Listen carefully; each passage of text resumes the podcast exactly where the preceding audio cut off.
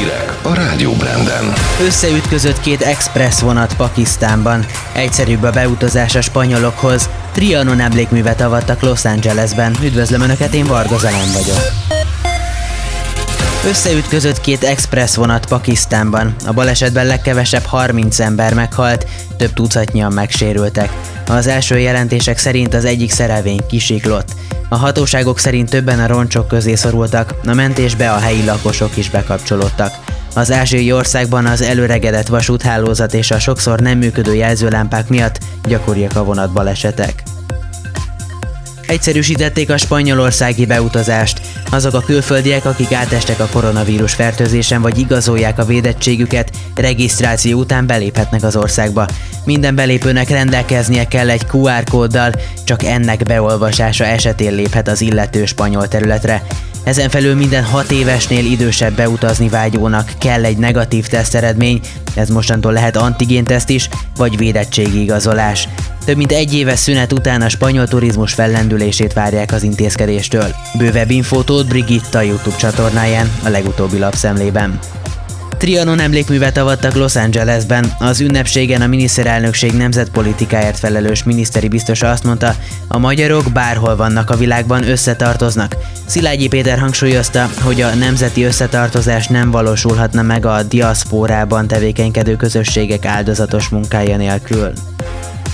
Olaszországban újabb régiókban törölték el a koronavírus járvány miatti korlátozásokat. A tervek szerint június 21-től az egész országban feloldhatják a járványintézkedéseket. A vendéglátás szabadtéren korlátozások nélkül működik, az éttermek és a bárok belső terében viszont egy asztalnál csak hatan foglalhatnak helyet. A zárterű szórakozóhelyek újranyitásáról az olasz kormány mára ígért döntést. Szlovákia elismeri a magyar oltási igazolványokat, így elfogadja az orosz és a kínai oltóanyaggal végzett oltásokat is. Szlovákiában hétfőtől a Sputnik orosz vakcinát is alkalmazzák, korábban csak a Pfizer, a Moderna és az AstraZeneca oltóanyagaival oltottak. Fekete medve kóborol egy floridai kisvárosban. Először pénteken látták a medvét Naples városában, azóta nem sikerül a nyomára akadniuk a vadőröknek. A hatóságok szerint az állat eddig nem volt agresszív és kerülte a találkozást az emberekkel. Elpusztult az észak-amerikai állatkertek legöregebb hímcsimpáza.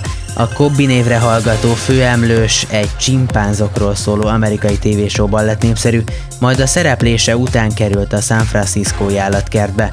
Gondozói szerint az utóbbi időben nagyon sokat betegeskedett az idős állat, a csimpánzok veszélyeztetett fajnak számítanak, átlag életkoruk a vadonban csupán 33 év. Kobi a csimpáz viszont 63 éves volt.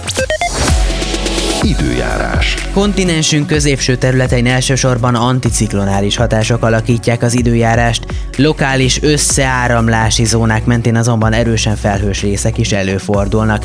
Itt záporok, néhol zivatarok alakulnak ki. Ciklonok a Brit-szigetek térségében, illetve a kelet-európai síkság környezetében örvénylenek, itt kissé változékonyabb, csapadékosabb az idő.